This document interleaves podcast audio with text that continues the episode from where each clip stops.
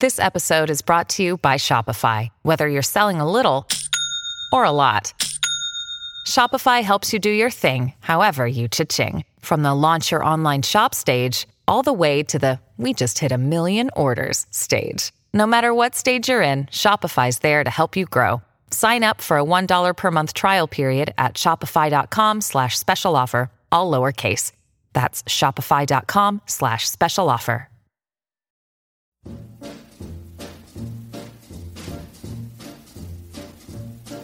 The shark, babe, has such teeth, dear, and it shows them pearly white, just a jack.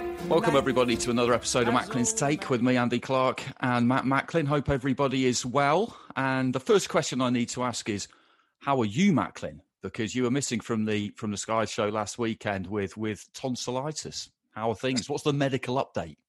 Severe case of tonsillitis. I thought I had Quincy, which, you know, if I had Quincy, I could end up choking, but uh, no, just, just a bad dose of tonsillitis, and uh, I'm brand new now.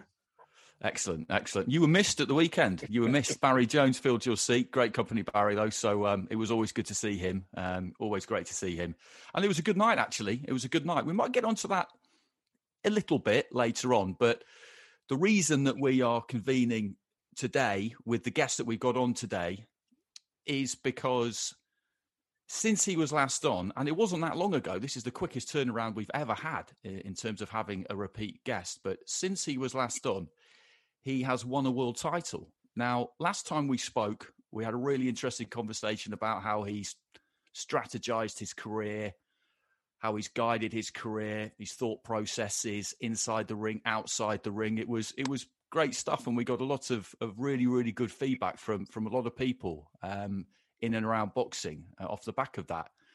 Pretty much straight after that, uh, and we talked there about how, you know, he was on the brink of a world title, when that might happen for him, and pretty much straight away, he got that world title shot a couple of weeks ago.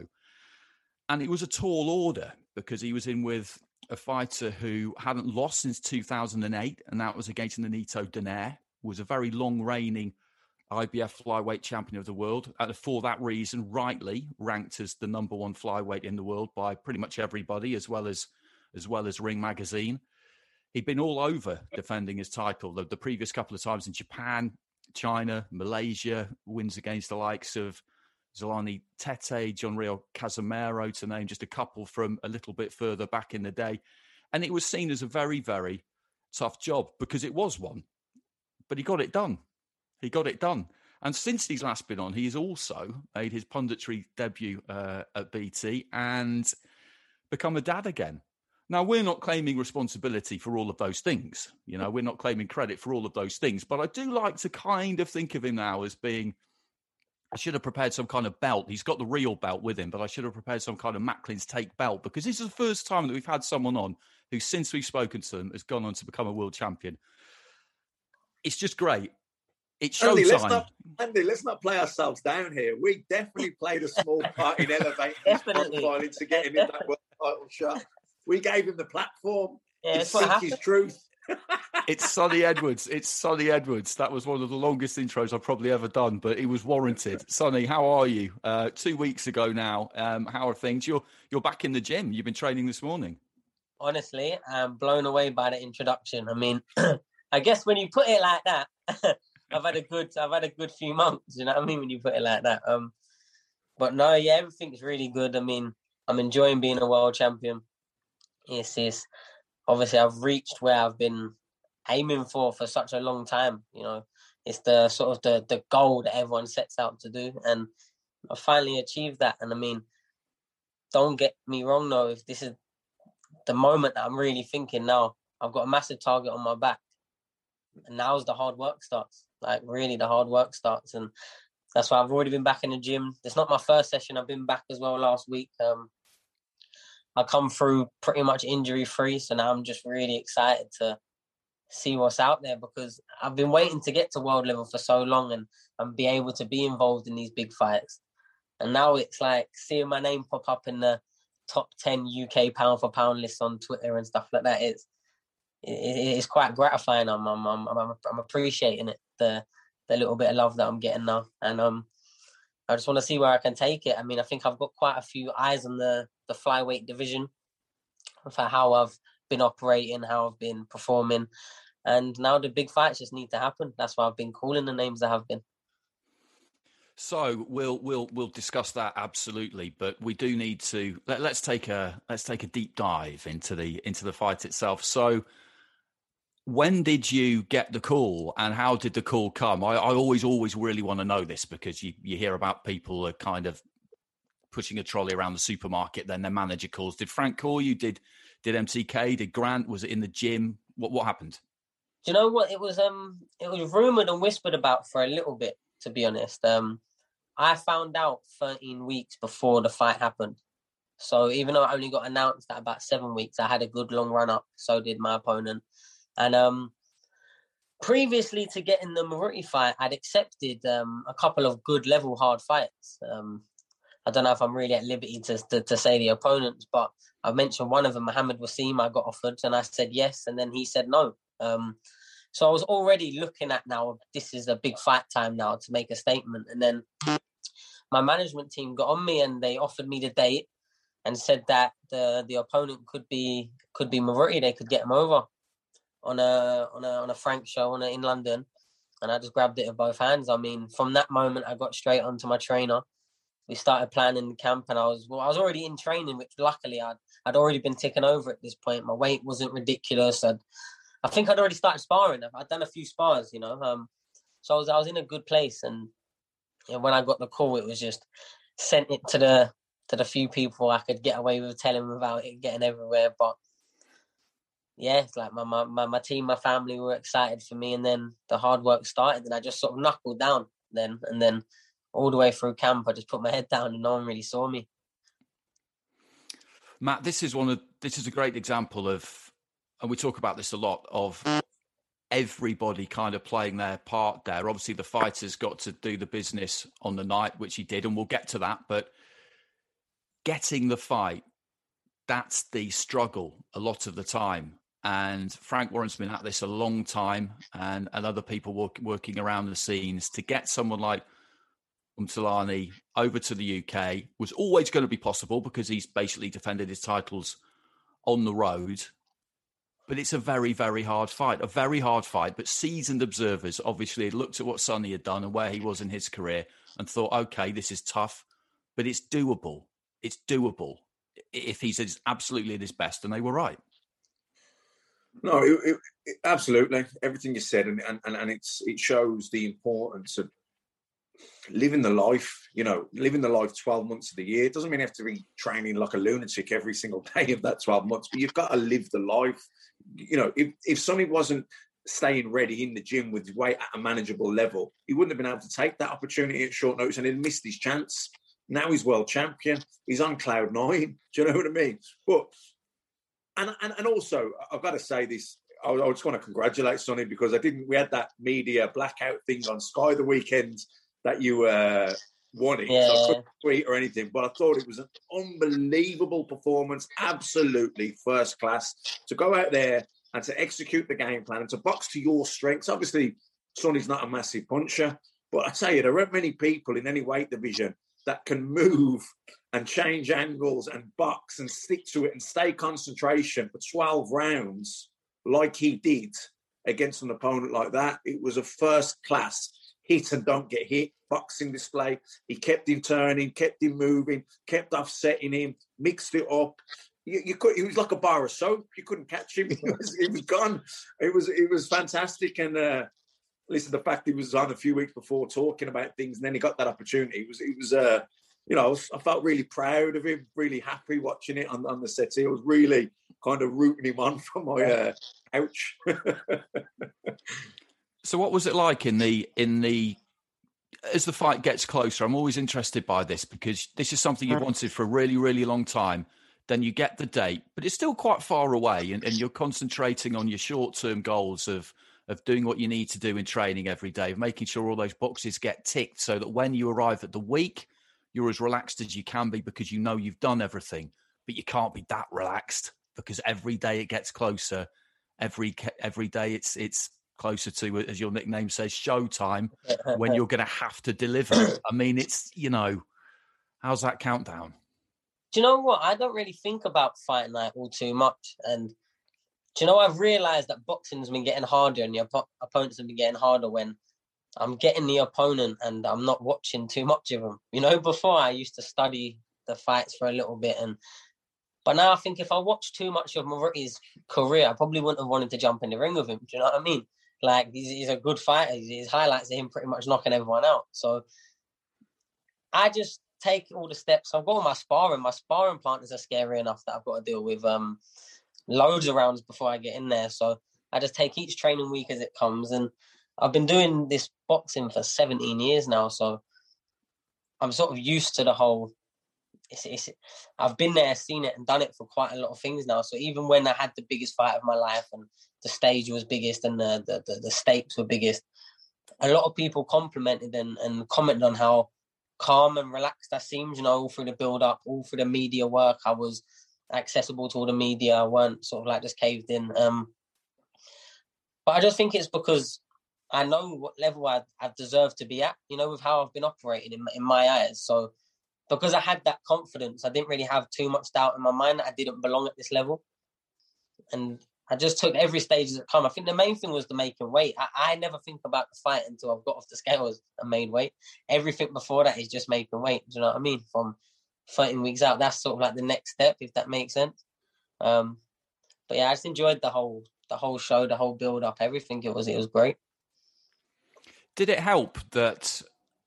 You know him, you knew him, you, you'd sparred him, you'd spoken to him and, and you liked him, you liked each other, because you're you're you're you're totally fine to have a row on Twitter if that's what it takes. And, and with, with some opponents in the future, that might work well for you. You're able to get under their skin. But you knew with this one that he wasn't going to try and get under your skin. You weren't going to try and get under his. It was going to be straightforward in that regard. There were going to be no... kind of distractions, because there would there would have been no point in you trying to rile him up, and you knew it. Yeah, I mean, I never really start that whole back and forth before, because I'm I'm I like to think I'm a gentleman in sport. I like um I've got a lot of sportsmanship. I like things being fair, um, so I don't like starting it. But if they want to, I'm, I'm more than than happy to get involved in it. But I never sparred Moruti. Um, it got sort of circled round that we'd sparred, but we never sparred, but we was there sparring the same opponent, if that makes ah, sense. Okay. Um, I wasn't trying to do any more work than I was getting paid for. As a paid sparring partner, I was trying to do the minimum rounds as possible. Um, and because I always look at my opponents as future opponents, I feel like if they asked me to spar, the sort of man pride in me, I would never back down. We're doing as much rounds as they want. Do you know what I mean? I'm going until they're getting out. But I'm not in a rush to let people sort of get used to my awkwardness, if, if that makes sense. Because my style is really hard to sort of learn and suss out in, in one twelve-round fight. That's how I built it. So it, it sort of beats most styles put in front of me. But I'm never in a rush to sort of give people that sort of learning experience to get used to a few of my tricks. So I never sparred him. But yeah, I did have a lot of time for him, and I still do. He's a great, great fighter. He was a great champion for a long, long period of time, heavily avoided. Boxing's probably done him no favours.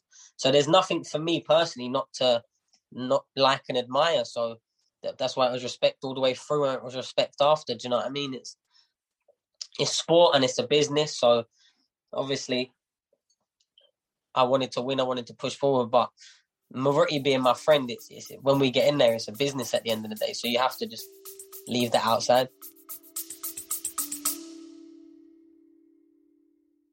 Hey, hey, hey, kids. Hey, everybody. Sitting here with a famous Slovenian philosopher. How you doing, sir? I am uh, in hell, thank you. Are you uh, excited about something? I am excited about this latest uh, C I A-funded venture. A C I A venture? Yes. It's called the Desire and Capital Podcast. Oh, what is it about? I refuse your fascist question. Well, there you have it. Listen to the Desiring Capital podcast, coming soon to a bourgeois platform near you. On your marks, get set, go. This is so crazy.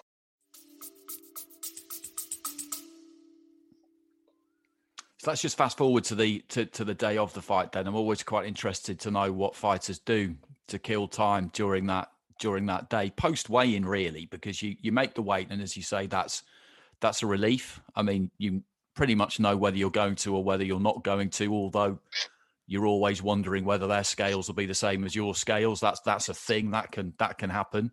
Yeah. Um, but what? So you get off the scales, you do some interviews, and then what happens after after that? Because it's quite it's a long time. That that's a real stretch. You've got about thirty hours there. You'll hope to get a good night's sleep, but how do you how do you pass it without going out of your mind?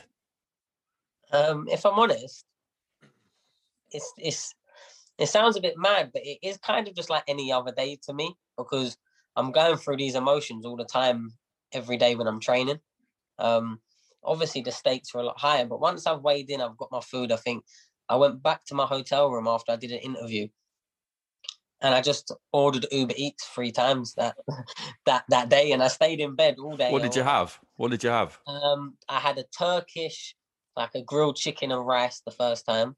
Um, the first meal with a few other things, and then I had um, what was it? It was like a a pasta pot with chicken again, but it was very pasta based. And then at night I had um, I had some ice cream, like a dessert. And then yeah, that that was all that day. But yeah, so I'm just, I mean, when I'm in camp, I, I can't stress this enough. I'll get up. I always want to train early in the morning, get all my sessions done as soon as I can, the earliest slots. Then I come home, I sort my dogs out, and then I just sort of exist. Do you know what I mean? I don't really do anything else. I'm relaxing. I'm I'm not one that has to be out. So when I come back from the weigh-in, it's just sort of now I'm in chill out mode now until tomorrow night time. Do you know what I mean? So I can just chill out, to be honest. I had a, a very good night's sleep. Um, went for a little walk in the morning just to get some fresh air, and then I slept pretty much all day. I had my traditional... I, every time I go to the venue, I always have um, like a warm bath. And everyone thinks I'm crazy in boxing. They always look at me and think, you're crazy. Do you know what I mean? But I always go, um, have a nice warm bath, about twenty minutes soak in it. Don't put no deodorant on because I don't want to smell nice for my opponent. And then I head over to the head over to the arena. I mean, I do the same thing every single time. It never changes. Matt, how did, Matt, how did you find that that that? Yeah, that fine, very, very final countdown. Uh, it's different at the minute, obviously, because we're under restrictions and COVID and all the rest of it, and we, we all know about that. But um, yeah, how did you, how did you, how did you negotiate that, navigate that? I mean, it is each to their own, I suppose. But um, it's always just kind of fascinated me. How do you? It's right on you now, and how how the fuck do you relax in those circumstances? Well, I mean, pretty similar, really, to what Sonny said there, because it is right on you, and you, it's all you've thought about for the last however many weeks. But at the same time, because it's all you've thought about for the last so many weeks, it's all done. You know, all the work's done. Everything's done. There's nothing more can change now. And actually, at this point, you're hungry and you're thirsty. Then you weigh in. So then you're, you, you're fueling up, you're carbing back up, you're rehydrating. You know, and, and, and before you know it, It, it, it's time to go to sleep, really. I, you know, when, once I weighed in, I didn't really think about the fight then until uh, until I was going to the, you know, when I say I didn't think about the fight, I'd have a minute here and there on the day of the fight course, you know, thirty seconds, little blast, you might get a few butterflies, and then I switch up and you talk about other stuff, and same thing, go for a walk, get a bit of fresh, fresh air. But really, it's just about relaxing and chilling and just not even thinking about the fight, because you've got plenty of time to think about the fight. It's all you've thought about for the last however many weeks. So I think the more energy you can conserve by switching off and relaxing, the better. You don't want to be sitting there dwelling on the fight, going through it too much, because you're going to burn too much nervous energy. You know, you're going to, you're going to be burning enough nervous energy when it's time to switch on. So it's very much, I, I think most fighters... Um, professional fighters, certainly ones, the successful ones, they're, they're, they're good at switching on and switching off. And I, I don't know about Sonny, but I found that, you know, once I started to get my hands wrapped, I'd switch on a little bit, but then I'd switch on even more once I started getting gloved up. Do you know what yeah, I mean? Punching. It's when you start punching pads. Yeah, start feeling it. Once. So once you start hitting the pads, and then, because there's been some fights that you're, you're not feeling as sharp as you normally do on the pads. But for this one, I felt razor sharp. I knew I was getting in there and I was flying. I, I felt it straight away. So what do you remember about the, what are the kind of standout memories of, of the night itself, of the actual fight? Because sometimes athletes don't remember that much. I was watching a documentary last night about the nineteen eighty-five World Snooker Black Ball Final between Steve Davis and Dennis Taylor. And, and Steve Davis said, I don't really remember anything about the final session. I was just, I was just gone. I was so wrapped up in concentration and mental exhaustion that I can't, you know, I just don't really remember it. And and fighters quite often say they don't remember much about fights, generally because it's been a hard fight and they've and they've taken a few taken a few blows. But how was it for you? It, do you remember it second by second or or, or not? Do you know what? I probably remember in glimpses pretty much all of it. Do you know what I mean? I I. I I remember a few things quite like particularly, um, you know, from like the, I remember in the changing room we got there, and this is the first time ever it's ever happened to me.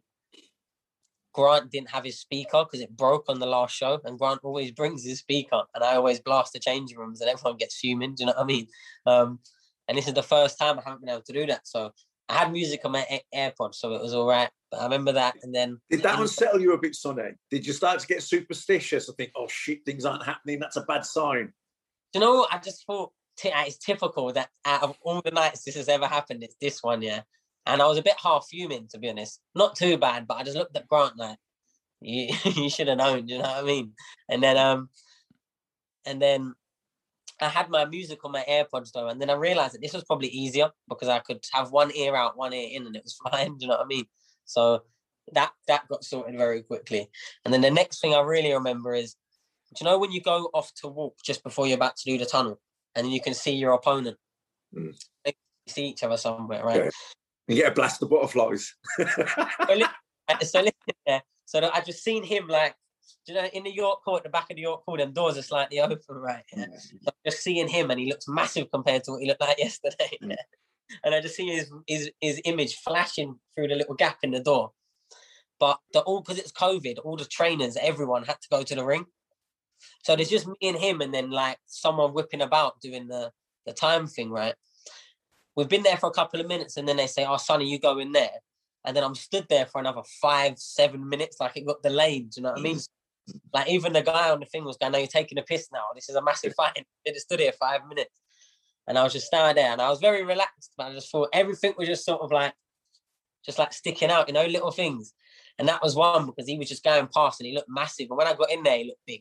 Do you know what I mean? But one what, thing... What? Sorry, what were you thinking about in that five, six minutes? Can you remember? Did you see, these are the kinds of things that someone like me really wants to know, whereas you lads who actually do it, you might not really have been thinking about anything. But if this was a film, you see, what would happen is that you would be you would be stuck in that kind of dark, dimly lit corridor, secluded by yourself, and you would have thought through all your childhood memories from your very first dreams with a bit of smoke, fighter, right up until the present day, with a kind of with a couple of Rocky montages in there as well, and all of that. When when the film gets made, that's what that's what's happening. Um, as we picture Sonny Edwards silhouetted against the backdrop of his imminent world title ring walk, or were you just standing there thinking, "Fucking hell, this is annoying"?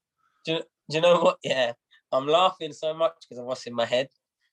If, if I'm completely honest, yeah, and you're going to think I sound crazy, I'm probably very disrespectful, yeah. Do you know what's going through my head every time I'm seeing him? I'm going, in my head, I'm literally saying to myself, I'm going to punch your head all over the place. I'm saying to him in my head, I'm saying, you are not going to hit me, you're going to be shadowboxing all night. Like, and that, I know it sounds mad, but that's like what I'm saying to myself in my head. Like that. That's what happened. I'm saying it out loud, but I'm not saying it out loud. I'm saying it in my head, but a very confident version of myself.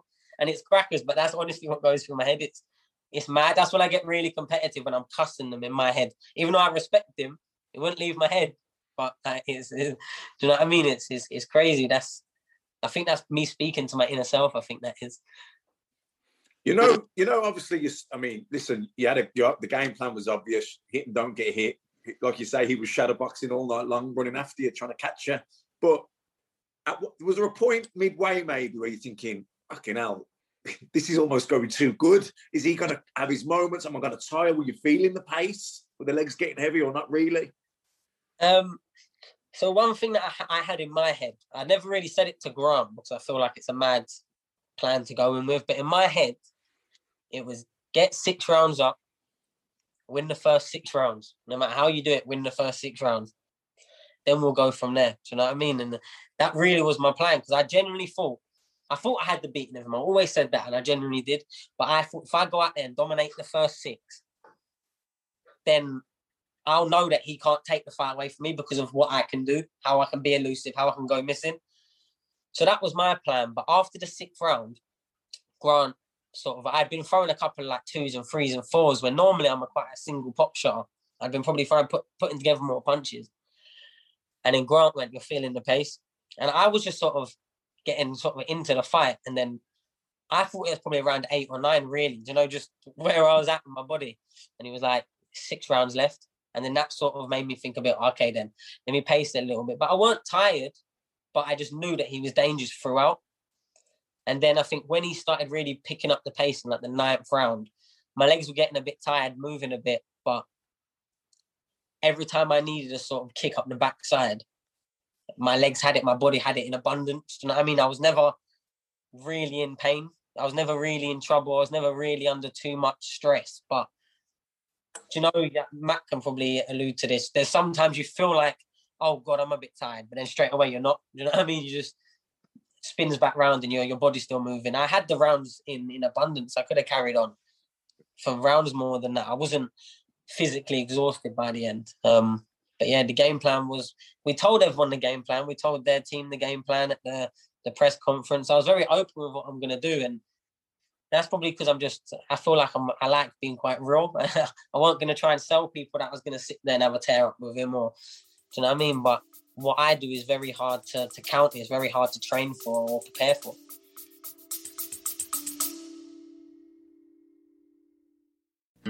Hey everybody, this is MotoGP from the Nokomoto Motorcycle Podcast. Join us every week while we rate, review, ride, philosophize, and generally obsess over every single motorcycle make, model, and style that could possibly exist, plus news and racing. That's the Nokomoto Motorcycle Podcast from Moto One Podcast Network Studios.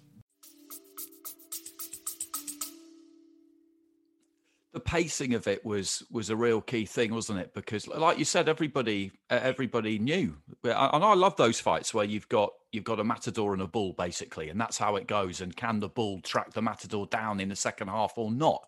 Um, it makes for some amazing finishes sometimes. But I think it was after it might it might even have been the first round, and I don't know whether you remember anything about what what Grant said in in between rounds, but it might have been after the first round, maybe the second, where he just said to you, you don't need to win these rounds big.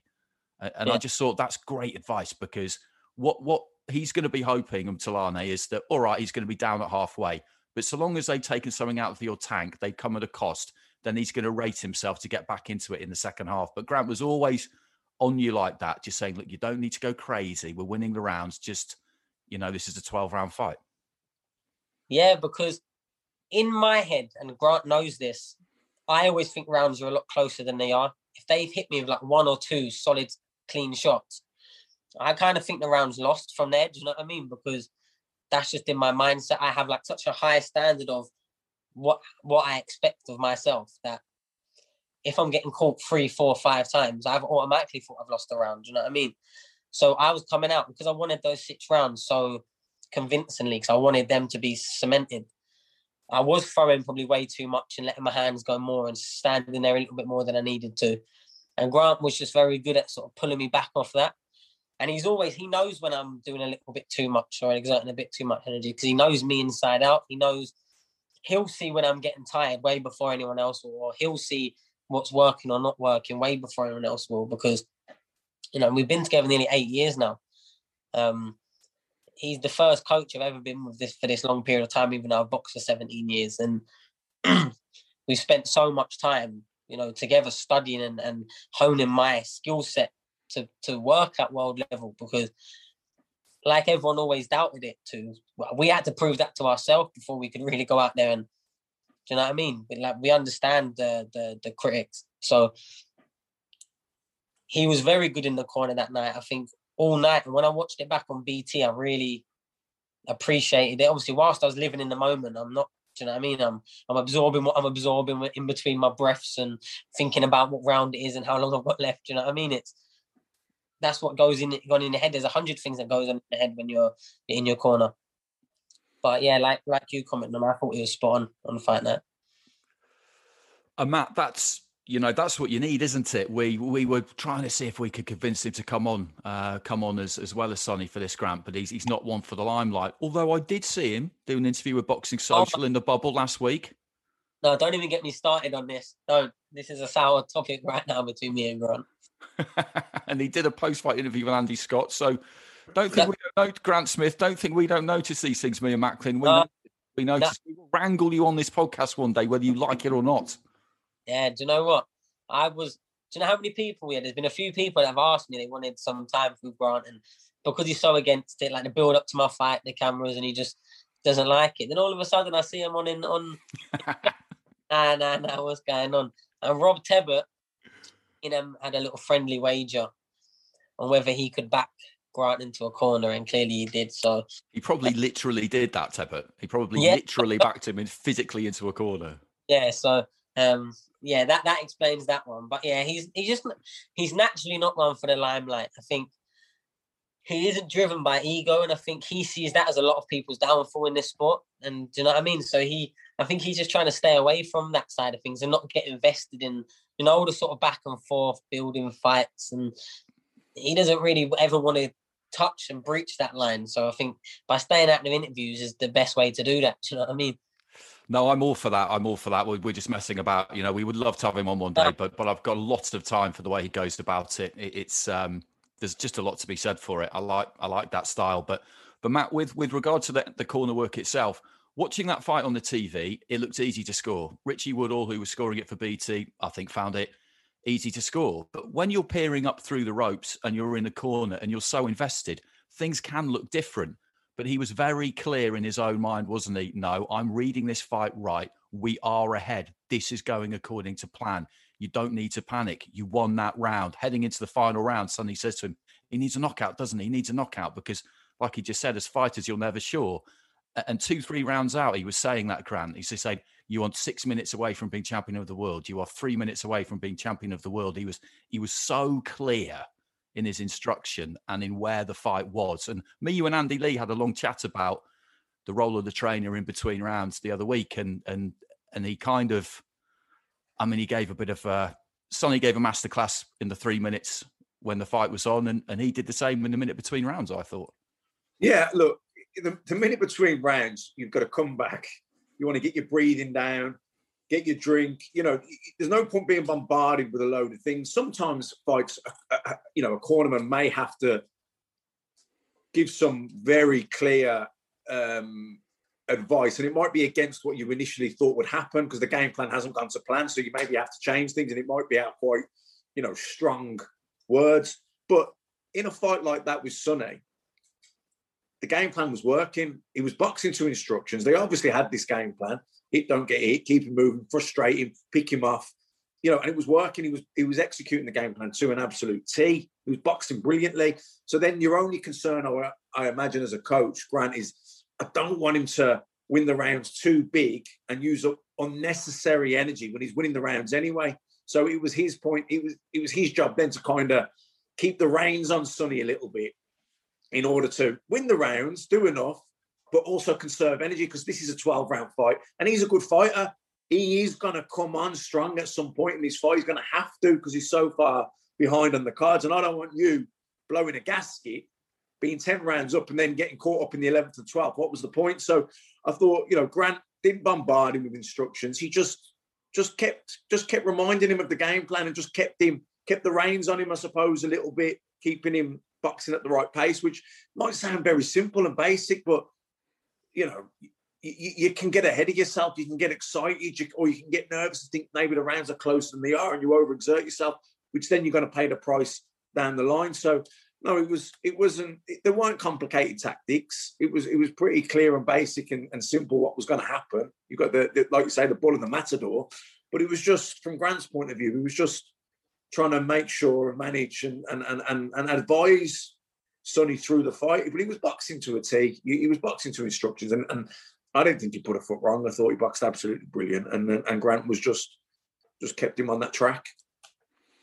Okay, so the final bell goes, and you've got to be very, very confident that you've won, but you've still got those those few minutes while they're while they're collating the scores. I mean, could you enjoy that that few minutes thinking to yourself, I'm about to be announced as the I B F flyweight champion of the world.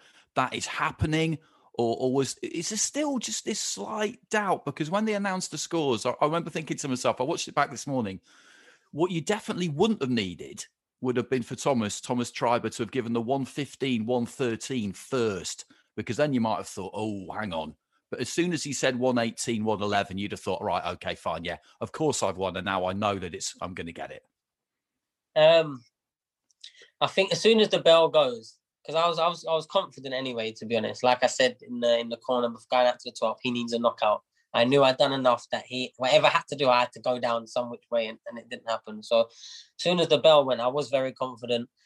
But the thing that gives you that extra added of confidence, you know, when you look round at everyone's faces that you've seen a couple of times, as you're getting in the ring, you see all the faces and you and you remember where they are. Well, I do anyway. So. Mm.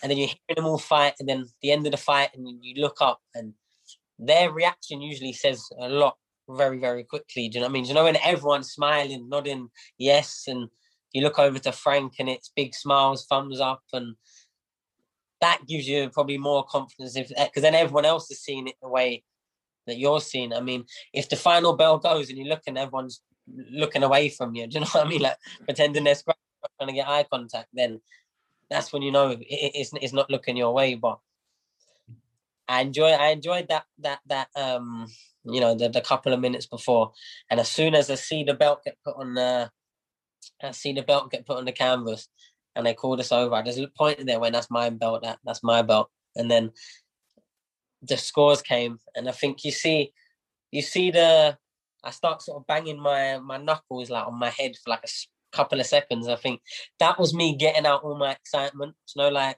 some people jump up, jump on the corners, and that was my version of that, sort of getting out my my excitement and then acting cool for it, as if as if I'd been there my whole life. Do you know what I mean? You make a good point though, Andy, when you said if the one fifteen, one thirteen had come out first, you could start to shit yourself, because but then when you hear one twenty, one oh eight, there's no way that could be for anyone other than Sonny. And maybe that was a little bit too generous, but I think one eighteen, one eleven, it was definitely one fifteen, one thirteen. I don't know how you could have had it that close. I thought Sonny absolutely pissed it. Do you know what I mean? But it, it's funny because I was thinking then when you said about the one fifteen, one thirteen, it put you at ease, because when I fought Felix Sturm in Germany, when the bell went, I thought I pissed it. You know, when we were going out for the last round, I thought all I've got to do is stay on my feet. But then when they gave the decision, and everyone, when I went, when the bell went, like you said, Sonny, everyone just smiling and jumping around, celebrating. But when I heard, when it took ages for the decision to come, you start to get a bit nervous. And then when I heard split decision, I shit myself and thought, they're going to fucking rob me here. And they did. But yeah, I think if you'd have heard one fifteen, one thirteen first, you might have started to panic. Yeah, definitely, because that's just a close scorecard to anyone. It doesn't matter. That is a close fight, you know what I mean? Any closer, it's a draw, but it, that was a shocker. That, I mean, you pissed it. It was it weren't a close fight in any way. I don't think anyone could have said it was a close fight. You know, in the on the night in the ring, and I think this is more because I knew I went seven rounds up. I got out of the ring thinking about seven five, eight four. When I watched it back, I think I had it ten two. Yeah. And ten two.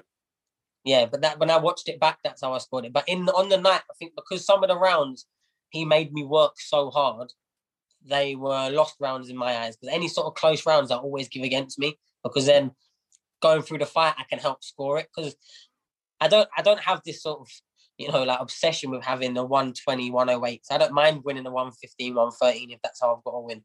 Winning's winning, do you know what I mean? Um, mm.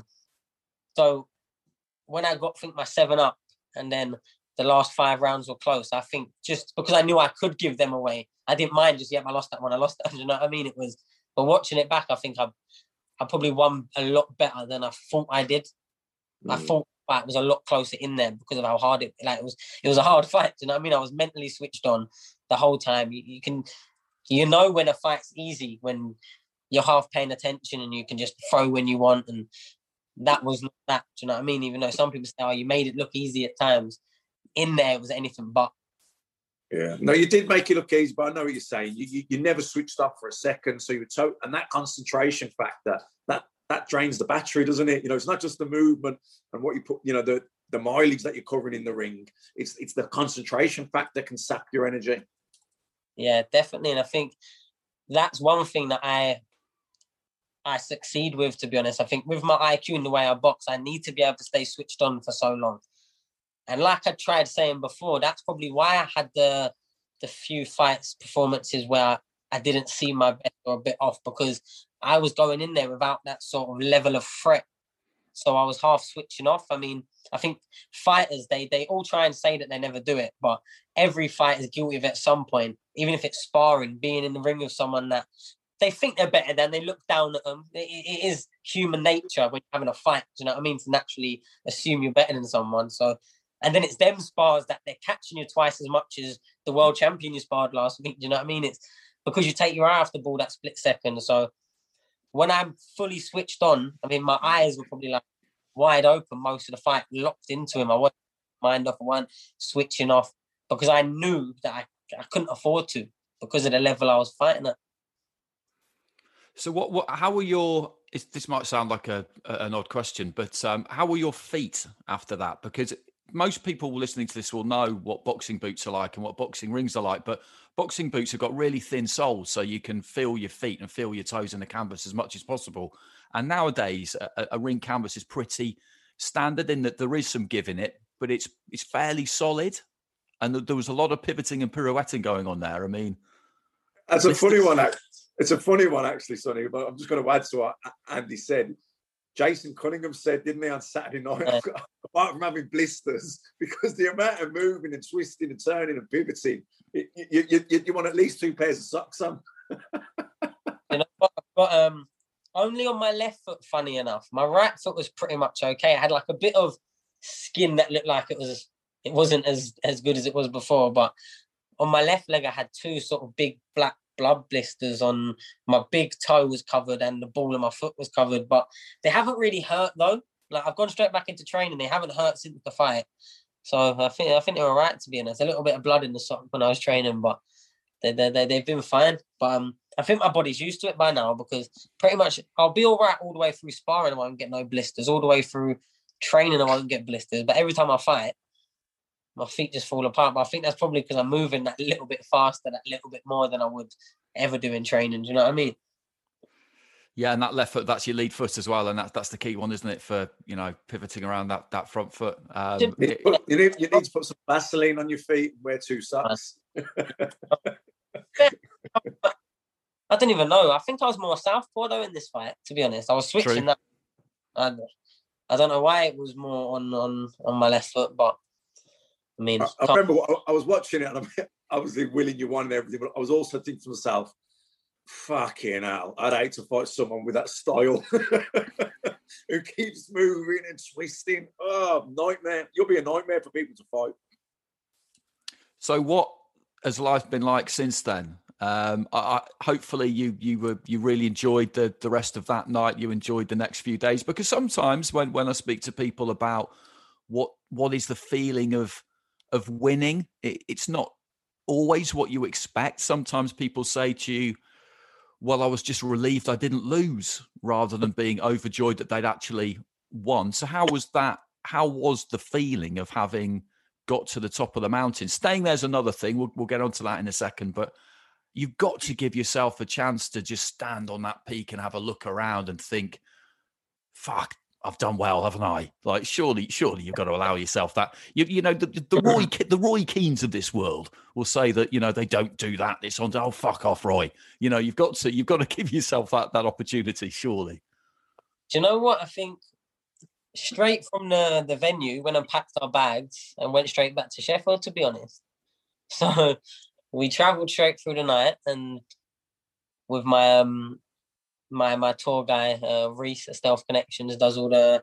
He travels the team up and down the country. Um, but we all come back that night, and then I had a half an hour drive at five o'clock in the morning to... Well, twenty-minute drive to where I live. Then my, my car was left at the gym. And I just went straight to sleep. And when I woke up in the morning, it felt like I'd been run over by a bus, to be honest. So the first few four days, all I was doing was moaning, to be honest. All I was doing was moaning. So I think after I've got over the aches and the pains, it's, it's, it's, it's been more enjoyable. But um, Do you know what? If I'm perfectly honest, I'm world champion. I'm champion of the world I B F. But there's still, there's still three other people out there that are in the same position as me, thinking they're the best at flyweight and with the same level of claim, to be honest. So I feel like there's still a lot more work to do. And I really believe that. And that's why I've been trying to sort of weasel my way into some big fight contention already. And, and I mean, I just want to be the number one. And obviously I beat the Ring magazine number one.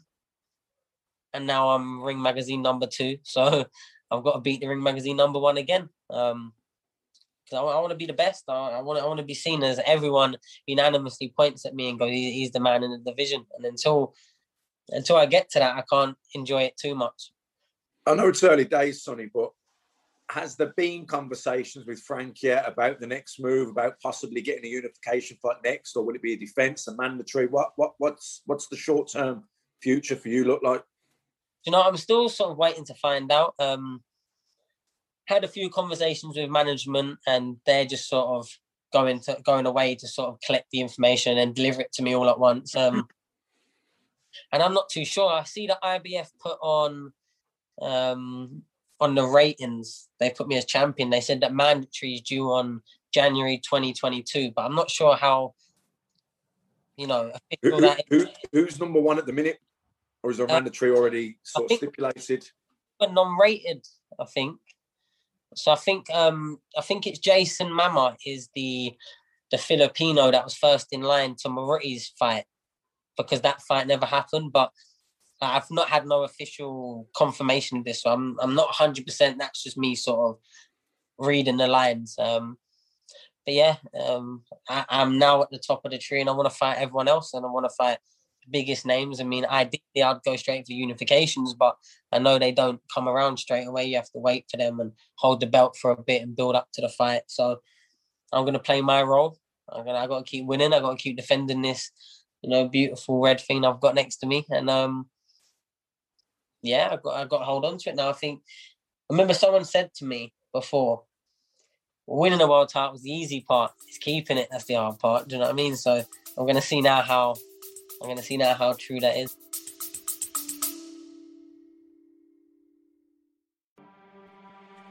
Yo, I'm D K, co-host of the One Star Recruits podcast. My best friend Rip and I host five-star athletes, celebs, business leaders, comedians, and coaches from around the world. Each week, I can guarantee the show will always have great laughs, catch up on lives in relatable ways, and have a ton of fun.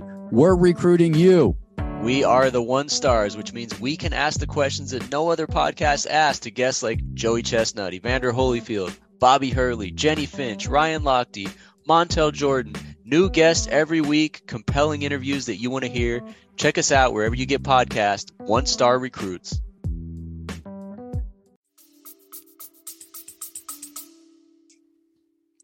What's really interesting too, though, is is with reference to our, our, our first conversation we had on, on the podcast, is just how the world can change with with that one obviously very big win, because you went into a lot of detail about how hard you'd had to work to get fights that you wanted to try and get, the frustrations of not really being able to get them because people would look at you and just think high risk, low reward, difficult style. You're, you know, you were, you were always kind of, you know, from birth, a member of the Who Needs Him Club, really. But now, now you've got the belt. Everybody needs him now. Everybody wants to fight him now. I mean, that must be kind of entertaining, really, in a way, to think about that in the space of, on the Friday, you're one thing. On the Monday, the world is a very different one. I saw you have a, I saw you have a quite entertaining exchange with, with a fighter you mentioned, Muhammad Waseem, who, who, oh. As you said, that fight looked like it was going to happen, and then and then he didn't want it, um, and now all of a sudden he does. Strangely, yeah. I mean, where I'm from, I call them boxing hoes. Do you know what I mean? It's it's it's he didn't he didn't want to know. He said he he refused the fight point blank. Period. He had three or four months. I think it was four months to because this was like in December we got offered the fight. Um, he had about four months to before Ramadan started. And he said that he was getting married as well, I think, or there was a wedding.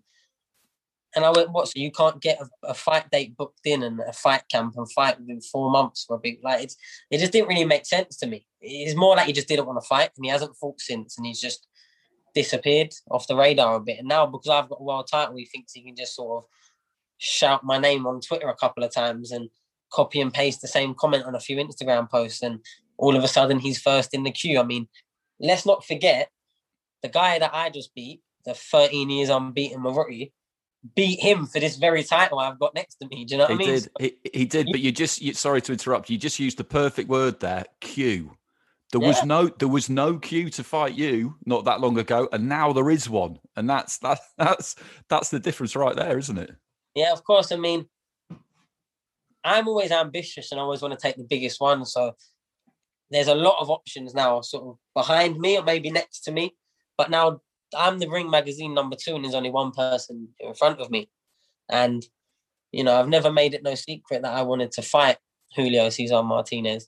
And um, I see a little clip from Eddie the other day where he was asked about the fight.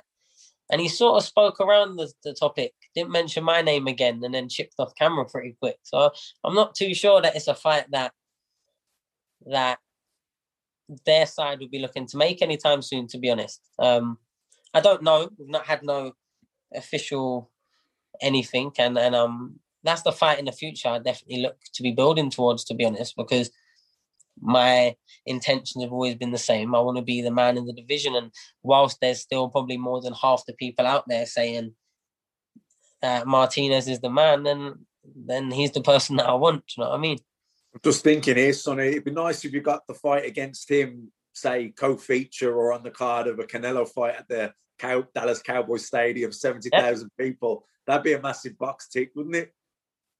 And you see, and you see why I want this fight, Matt. Do you know what I mean? This doesn't happen for flyweights. Like, I'll be real. There's a lot of times in fights we go in as a flyweight. You go and watch, I don't know, Kell Brook packed out Sheffield Arena, loads of people video, and you don't, you never really see that too much as a lighter weight. Do you know what I mean? And and even though I'd be the the away fighter going over there, why not? Do you know what I mean? It's like that's something that I could only ever really dream of. I mean, I know I'm not heavyweight where you sort of can knock a couple of people out live on T V and then all of a sudden you're selling thousands of tickets. You know what I mean? It's flyweight's a lot harder to get the the credit and the accolades and the, the excitement. So, but you understand that, don't you? And that's why you said, in, you know, on our previous podcast, you said you've got to be pretty vocal. You've got to talk. You've got to be on things. You, you've got to, you know, sell yourself. Of course, because consumers want to feel something. That's why I always say it. Like, when you're investing in whatever you're investing in, like in your personal life, and, and you want them to change your mood, usually for something positive. But people, when they're consuming, they want to feel something, whether it's disgust or it's anger or it's they're laughing or they like something. They want to, their mood to change in some which way. That's that's that's what we live by. Do you know what I mean? As human beings, so. I know I have to put myself out there so people can sort of engage with me, interact with me. And then by doing so, they are investing more so than perhaps they would have. There probably was quite a lot of people that watched my fight, maybe to see me get beat for one reason or another, or thought, oh, let me see how good he really is, thinking I was going to get beat. And then obviously now I've sort of shocked them in the way that I did. It's like I've sort of won over a lot of people because they weren't invested. And now maybe they're impressed, do you know what I mean? Rather than just seeing the negatives and what I haven't done. Because now it's kind of hard to make the arguments like they used to. I think when people talk the talk, people want to see, can they walk the walk?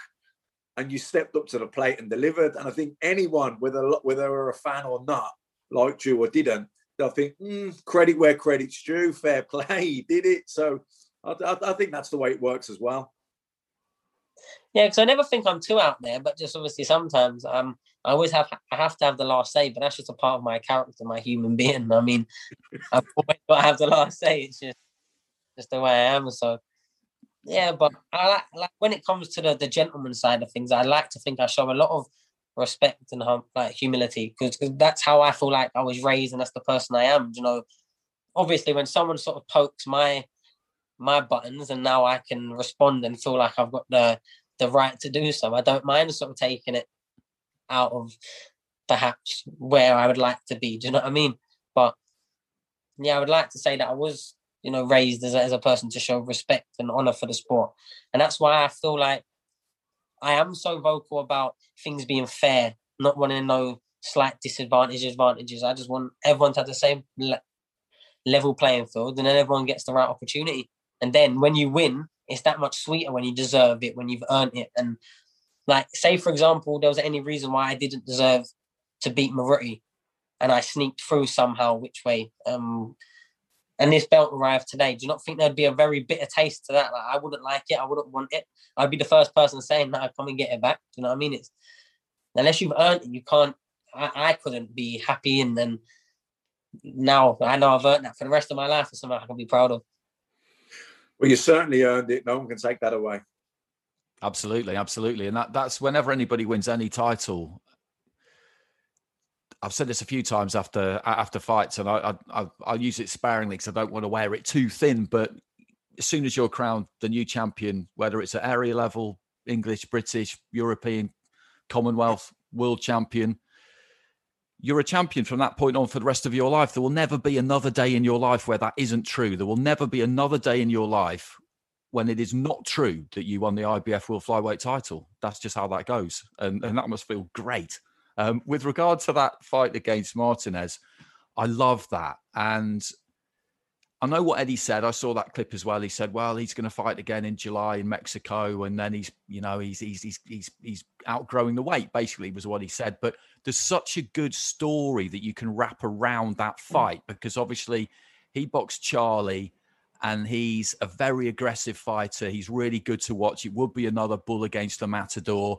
Exactly that kind of setup, and you could you can build it. You can build Martinez as this Mexican wrecking machine who deliberately and savagely hit his brother late in at the O two, and the fight ended in disgrace. And Mauricio Suleiman had to get involved, and it was all going off, because that is what happened. Yeah. Um, Great narrative there, Andy. Yeah, Great there's narrative. Something you can do something with that, can't you? Surely, pre-written backstory there. Exactly, exactly. But that's what boxing is. Like, like, like we've been saying, you know, you need that. You need that. That that kind of ready-made rivalry is is there. You know, it's, it's ready to it's ready to go. Um, so how have things been on the sort of more, I, I don't know, like everyday side, business side? Have you had people um, approaching you wanting to? I hope you have wanting to do deals, get get involved with you now that you've you've got that belt. Um, yeah, I've had a couple of conversations, um, things I'm considering, but I'm just not in a rush to jump into anything too soon. Um, I feel like I'm, I've got, got such good support around me, and I'm already in such a great position. I need to plan all my moves, you know, meticulously, like I have been the whole way up. There's no point getting to the top and sort of snatching everything that comes to you and sort of spreading yourself thin. Um, but yeah, there's a few people. My day-to-day, to be honest, has just been very normal. I've had my kids a hell of a lot. I don't know if anyone's been sort of locked in on my social medias. I pretty much spend most days with them um, when I'm not in camp, but that's what I enjoy doing, do you know what I mean? Um, watching them grow. So I think the day I got back, the next day I had, um, I was running around with Chance on a, a under-four football practice, do you know what I mean? With all the dads chasing our kids around and not listening to us. So, yeah, I, my life pretty much carried on completely normally to what it was before. I've been doing the exact same things. I think when you when you are a family man, that's usually how it goes. You just got to get to what you was doing before. So let's let's um let's just have a quick word about the about the bill we saw on the weekend, because you'll have had a real keen interest in that. And Dalton Smith's fight was was one of mine uh, that I covered with Barry Jones. And I think there's a good chance that he's going to be another world champion to come out of that gym. Early days might sound like overly big talk and putting a bit too much pressure on him, but he looks like he's got what you need, and you see him all the time. You see him day in, day out. Uh, you'll see him in the gym, at the track, everywhere. Uh, is that fair, do you think? Oh, how good did he look, though? Let's be real. Really good, yeah. His credit, I, I, I, I'm a very critical, especially of people I care about. And there's often things that I'm always saying to Dalton in our gym, in our private conversations. But that fight he boxed to absolute perfection. I think I can't really remember a single clean shot that he took, to be honest. He was he was almost punch perfect. I didn't really see him doing anything wrong. He looked powerful. He looked strong. He looked composed. It was a very mature performance against a, se- a seasoned fighter in his own right, Yafai. He's been in some good fights, and he usually drags people to the trenches. You know, I've, I've been at a couple of his fights up at the Steffi Ball shows in Doncaster, and he's always in some real good tear-ups, um, to be fair to him. But Dalton is just... He, he's definitely a world-level talent without a shadow of a doubt. Without a shadow of a doubt. And like you said, I genuinely believe he will become a, a world champion. He just, when his time's his time, when it, when the time's right, and he's doing everything he needs to at this stage of his career, just keep maturing, keep learning, keep listening to Grant, always getting in some great rounds of sparring as well, just bringing him on leaps and bounds. Yeah, I think he's going to take over the world, because he, he had some people, I know everyone likes doing the hyperbole, they like uh, attaching a, a fighter, you know, but yes, people saying he reminded him of like a Canelo type, and that's a fighter that he styles and and, and looks to, do you know what I mean? A big fan of his. Um, and I wouldn't say they're completely wrong, to be honest. He's got them very, very relaxed poise, very good lateral movement, and he counters with big, powerful shots, you know what I mean? And that fight, he blew me away, to be honest, because he showed what he's been doing in the gym, but then even more so on the occasion, and that's always a great thing to see. Do you know what I mean? Do you know when they really do step it up on, on fight night, rather than having the little, uh, you know, the little head shake because it's on a big event, a big stage, you're on T V, title fight, first ten rounder. He just blew it out of the water, to be honest, and I couldn't be more proud for him. He's also my my new newest son's uh, godfather, so shout out to Dalton. Matt, what did you make of it? Because we, we've covered him a, a few times, and he is just getting better and better. And you look at the way his career's gone, he turned pro maybe earlier than people thought he might. There were a combination of reasons. Uh, he had a few hand problems in the amateurs, and you got kind of standard hand wraps in the amateurs, and that wasn't great for him. But also sixty-four kilos got shaved to sixty-three, which was hard for him, because holding sixty-four over the course of a tournament wasn't straightforward, and you take another two pounds off that, and that just kind of tipped him over the edge. But he got a load of good experience on that G B setup. I saw him in the W S B finals in Uzbekistan. I think it was his first fight as a senior, certainly his first W S B fight, and, and he was with Yasnier Toledo, who's like this much-medalled supersonic Cuban, and he gave him, who knocked Pat McCormack out of the Olympics a few weeks later in, in, in his first fight. Uh, and he gave him a good, good fight. Um, so he got that done quite quick, and then t- still managed to turn over really young. So that's kind of, I mean, the ingredients are all there, aren't they? Yeah, look, there's definitely, I mean, he's young. There's uh, he's in a hard weight division. He's a long way off, a long, long way to go. But he's certainly, he's certainly looking the part so far. He's going about his business, right? He's, he's you can see he's already settled into a, a professional fighter. You know, the amateur style, that's gone, you know, whatever. Maybe he was always going to be made for the pros. I think I think that probably is the case. That's why he's transitioned so quickly and so smoothly. You know, his dad training him, Sonny, Charlie in the gym, you know, they're all eating, sleeping, breathing, boxing every minute of every single day. Success breeds success that way. Um, I've been impressed. Like I say, long way to go. Many, many levels for him to go. But where he is, eight, nine fights, he's absolutely on track. And uh, I, like you say, I think Sonny said it there, it was pretty much a punch-perfect display, great shot selection, great repertoire, uh, paces it well. You know, he um, mixes things up, head and body, good jab, you know, feints the jab, lead left hook. You can see he's a Canelo fan by his shot selection, that lead left hook that he throws, the feint, the jab, left hook. But yeah, I, you know, it's one of them. You don't want to get ahead of yourself. You don't want to put pressure on the kid, but he's definitely moving at the right pace. And, he, and he, he's, he's impressed. Every single time he fights, people are impressed by him. And what more can you do? Absolutely. So there's there's just a couple more we'll we'll touch on. Tommy McCarthy had a had a pretty regulation defense of his European title. Good uh, good performance. Lerone Richards won every round against Giovanni De Carolis. I enjoyed watching that. The standout fight, though, was Jason Cunningham against Gamal Yafai. Um, Cunningham, we've seen quite a bit of. Good technical fighter. Um, I always thought that he was worth more in terms of what he'd won than what he'd managed to win. And and he had won two Commonwealth titles at, at different weights. But that was just, I mean, it was an unbelievable fight, really, because Cunningham boxed superbly, got those three knockdowns. But Yafai just, I don't know where he got it from to go twelve rounds, to be honest. I don't know how he did it, because he just looked out on his feet so many times. But it, it was kind of, it was a feel-good story, wasn't it, Sonny? Because you might know Jason a little bit. I don't know. He's from he's from round your way, obviously. But he's got that great tattoo. What was it? The underdog who never gave up. And um, as much as you feel for Yafai, because that's a setback, you see someone like Cunningham win and you just think, in a way, this is what sport is about, that, that you get these away corner wins, three weeks notice, not supposed to get the victory. This is This is why we love it.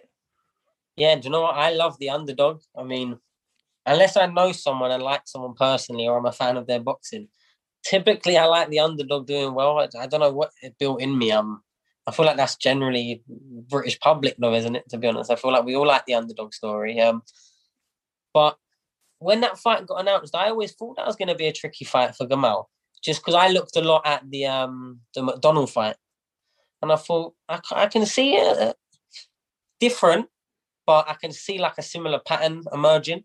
But one thing I do think is I think Gamal might have sort of been guilty of what we were talking about earlier. You know, when you're sort of overlooking and over over underestimating someone a little bit, because the way he set his sort of his post in the fight, he sort of thought he could genuinely just walk straight through him and, and bully him. And when it weren't working, he was still trying to. And to, to be fair to his testament, he did get through them. Sort of, we got dropped. What was it? The second, or the fourth, and the sixth, or something, something like that. Um, but he was still going, and he was still going, and even when he was switching off and leaving his chin in the air, that's when he was typically getting caught. When he was working, and then he was, he was being ignorant to what was coming directly back. Like he was just sort of switching off that split too long, and like he weren't going to get hurt. And I think that was a, that was probably the biggest reason of his undoing. But as the rounds got come on, I did start thinking that Gamal was coming back into it. And I started half rooting for Gamal then near the end. I think I even tweeted it, I think, because he showed so much heart and so much determination from that point. Because a lot of fighters, they would have, you know, it, it was a very dark, like, it was a dark place to have to come back from. And it did get to the point where it was like the end of the fight. Is Cunningham going to last? And I think the last two rounds, he did make it look a little bit easier than perhaps the ninth and tenth. But um, yeah, it was a great performance from Cunningham. And Gamal showed that he still got a lot. I mean, I see some people saying stuff like, oh, well, where does he go from here? And I think there's still a, a whole lot of good fights for him. A whole, a whole lot of good fights. He's a good fighter, Gamal. I just think his tactics weren't spot on, and maybe should have been a bit more patient before he was six rounds and three knockdowns down, do you know what I mean? And had a lot more than he ever expected to have to do. Well, did you make of it, Matt? You, you know, he's a he's a Birmingham fighter. You know, you know him. You know Spencer really well, who was who was in the corner. So it might have been a slightly tough watch for you, but you obviously would have appreciated the the kind of glory of the Cunningham story. Oh yeah, absolutely. It was bittersweet. I mean, bitter, and I was gutted in the sense that I was gutted for Gamal, because I know him personally and Spencer as well, obviously. But you know, I don't know Jason Cunningham, but I, I, as Sonny said there, you, you know, everyone loves an underdog story. And, you know, for him to uh, to put on the performance he did at, at three weeks' notice w- was fantastic. Um, it was a funny one because, uh, listen, Sonny will know this, uh, as will you, Andy. You know, in boxing, people are quick to write us off, man. As fighters, people are quick to write you off. You're literally as good as your last fight, and that's it. And a uh, bad performance, and you were written off. And, you know, Gamal, I think Gamal's history of where he was coming back from the Gavin McDonald defeat will, you know, he, he only has to look back on that and see where he came to become European champion. He's just got to do that again. You don't become a bad fighter overnight. And by the way, I agree with Sonny. I think probably there was an element of complacency there from Gamal towards Jason Cunningham. He'd been beaten a few times and he probably thought, yeah, it's a routine defence. I, I, you know, I should go through him. But he was just like Sonny. He had blisters on his feet. He wasn't there. He didn't stand in front of Gamal. And he kept catching him with those straight lefts down the middle and the uppercuts. It was like, Gamal, I was getting frustrated, screaming and telling him, move your head. He was just walking forward like he had no respect for Cunningham's power because he wasn't a puncher. But his timing and his accuracy was spot on, and Gamal was walking onto the shots. That's what caused the knockdown. I don't think he was particularly hurt by those knockdowns, but there was still a ten eight round. And, you know, after six rounds, he'd absolutely given himself a mountain to climb. But you know what? He nearly fucking climbed it. You know, in the tenth, in the tenth round there, I thought he was going to get to him. He had, he had Cunningham hurt, and I thought he was going to get to him. You know, didn't wasn't the case. But uh, listen, that's certainly not the end of the road for Gamal. I, I think he did underperform. I think Jason Cunningham boxed out of his skin. But yeah. I think Gamal can do better. I think he's just got to look back at himself and, and take the positives from that uh, defeat, the grit and the heart and determination that he showed, and also look at the mistakes he made. Was he complacent? Didn't move his head? Was looking for the left hook too much instead of maybe jabbing his way in, closing the distance? He was starting from too far out. He's just tried to walk through him, and he, you can't do that. You know, Jason Cunningham was too clever. He wasn't. He wasn't allowed that to happen. So it was. Uh, it, well, listen, from a, from a fan's point of view, watching it, what a fight! Yeah, it was. Def- yeah, it was great. It was great watching the post-fight interview as well. He's uh, he's good fun. Jason Cunningham, Steph Ebel, and uh, and Ray Doyle as well. It's you know they're saying they've had a world champion, Terry Harper, Maxie Hughes, British champion, Jason Cunningham, European. It's it's it's great to see. So we'll just finish with a quick quick bit of Buatsi, because we all expected him to beat Daniel Dos Santos. It wasn't a very inspiring match. It won't have been for lack of trying on on behalf of the matchmakers. It's not easy to get people to fight Buatsi, and he finished it with a savage knockout. And Dos Santos's back was was to me as I was watching it from the stage, so I didn't see the punch really land. But what I did see was a fighter's body was a fighter's body right in front of me just go limp, like someone had turned him off. Uh, and then he went down to the canvas and he got just caught one more time on the way down. And I just thought, wow. Um, and then the medics came in and uh, thankfully he was he was okay. Sonny, what do they do with Buatsi now? Because they've been looking to try and get this kind of like interim bridging, gut check, chin check, kind of everything check fight for him for a while. And it just hasn't really proved possible. So do you now just think, okay, well, can we just throw him in? They, they've got Bivol, obviously. I was thinking Badou Jack and John Pascal fight in a couple of weeks on that Mayweather-Logan Paul card. The winner of that would be great because they're names, they're real good fighters, but they're not quite what they were. I mean, where would you... you do, do you throw him in? That's that's. I guess that's my my question. Or do you really have to look for that that interim step?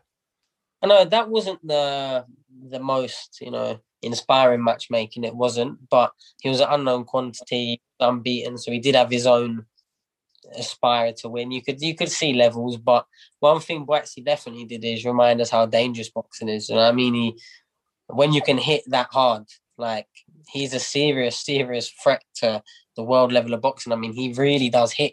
Do you know what I mean? And I think he has had a few decent little gut checks on the way through. Um, was it the Croatian kid that was a good amateur? Chalic, yeah. Chalic. Gave him Chalic. a good... Then was it Ford as well? Ford? Yeah, that, that was a decent fight. Good fight as well, um, which he came through. I know he was complaining about it being low, but uh, I don't know about all of that. But um, I think he's... I personally would like to see him, you know, um, jump up to, to, to the big names. I mean, we've seen Bivol now. I mean...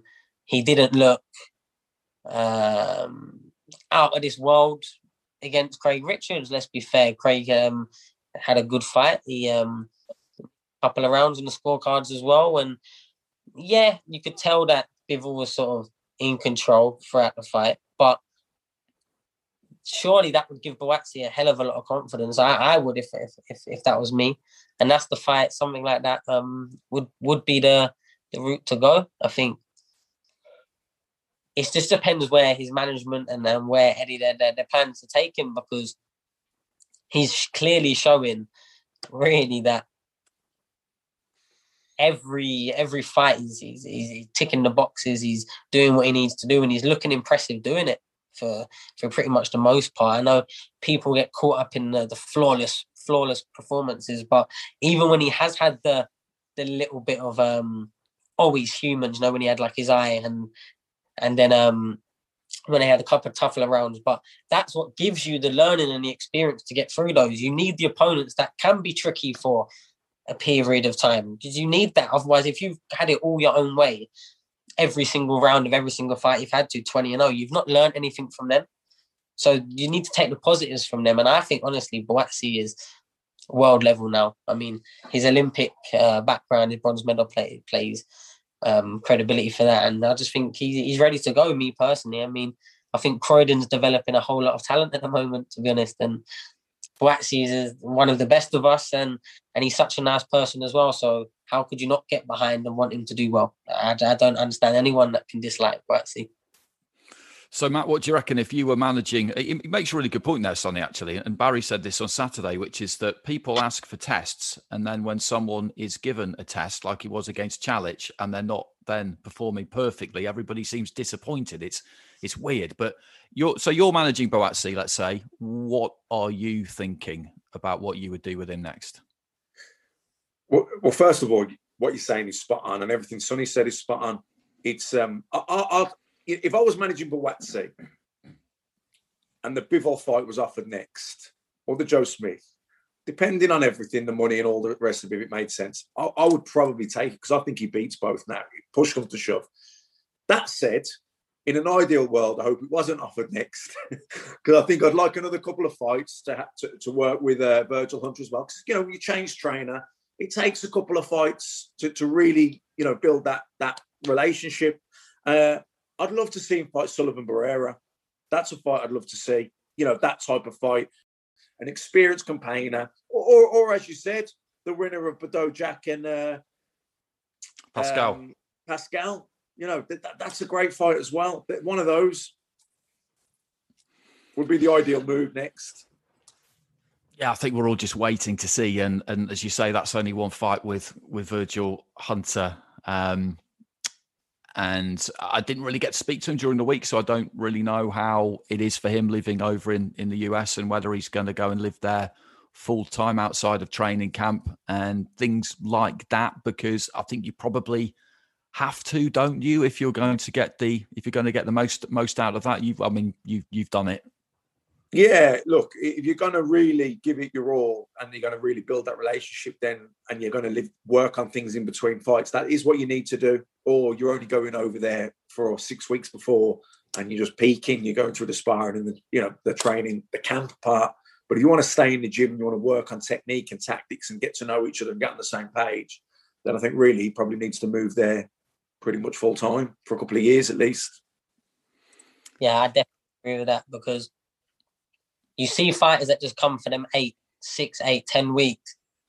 They're never really learning nowhere near as much as the fighters that are, even when they're out of camp, they're enjoying themselves, eating what they want, whatever, going out on nights out. If they're coming back in the gym and learning and absorbing, even if they're not getting one-to-one time like we do in eight and ten-week camp, just being in the gym, watching other people, being sort of involved in, in, in the centre of the sport, you're constantly absorbing, you're going to learn something every day. I know it sounds cliche, but if you really watch and even watching kids spar, watching adult sparring, if you can process the information what you're getting from from a boxing gym every single day, you're looking at flaws and and because boxing is so complex and unpredictable, and there's a right way to do it, but then there's no wrong way to do it at the same time. Do you know what I mean? It's there is it's, there's a never-ending learning like uh, opportunity in boxing. I genuinely believe that, and a lot of fighters, once they've got to the stage of, all right, I'm going to start basing somewhere six or eight weeks.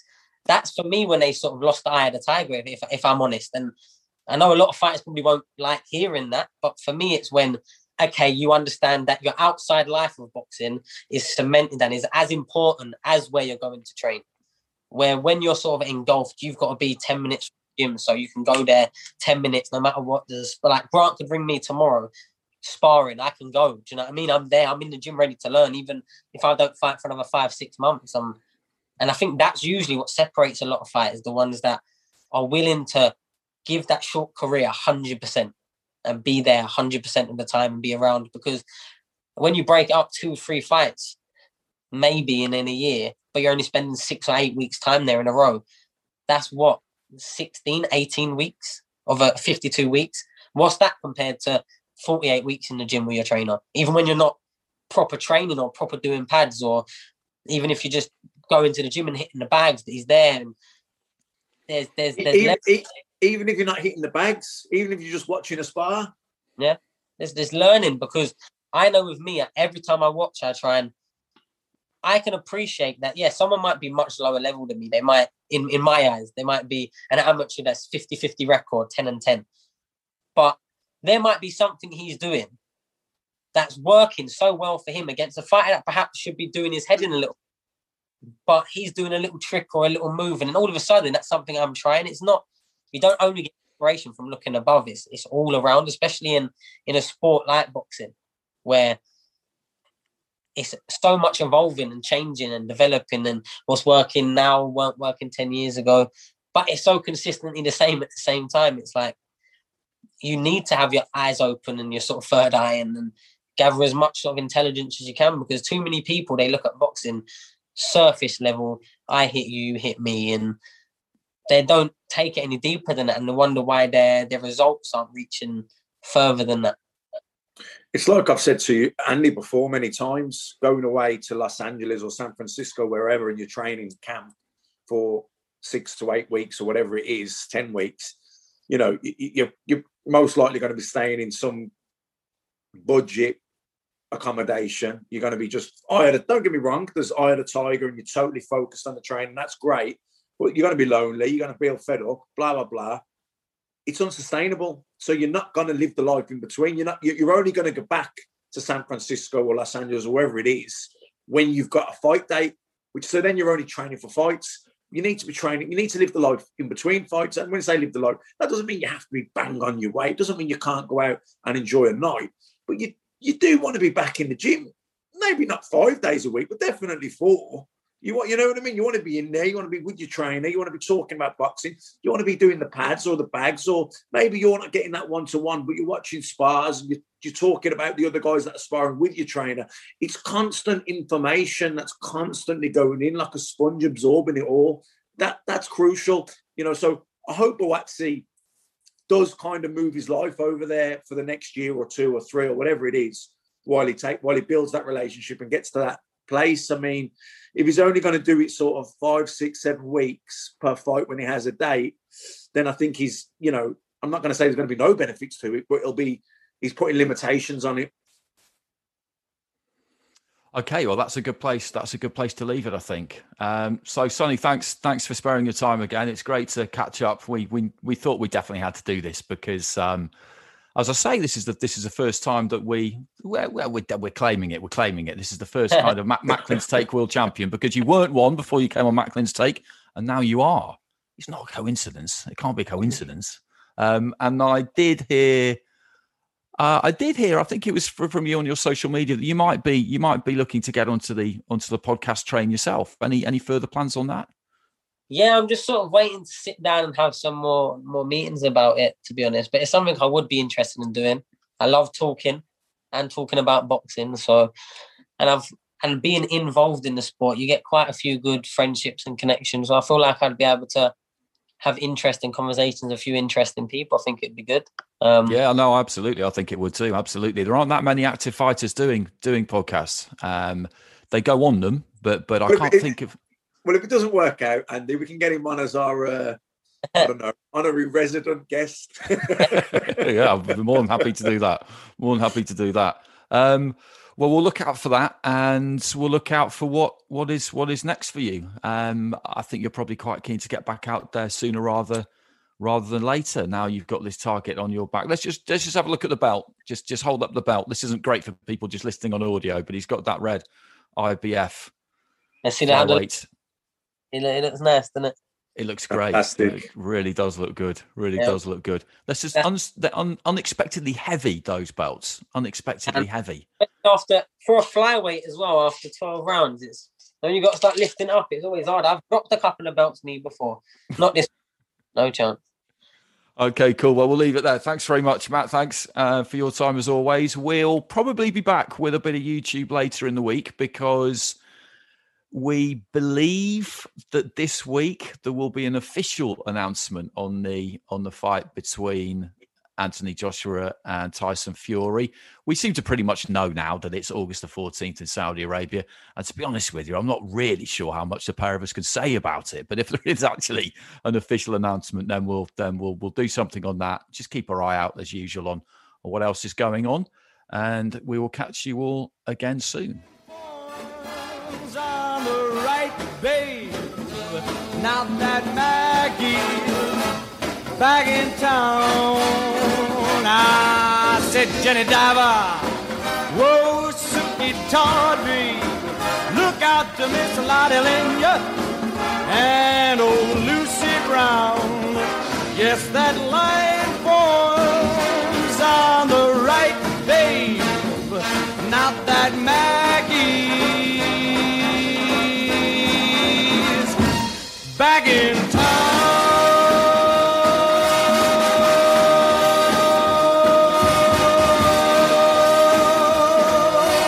Look out, old Mackie is back.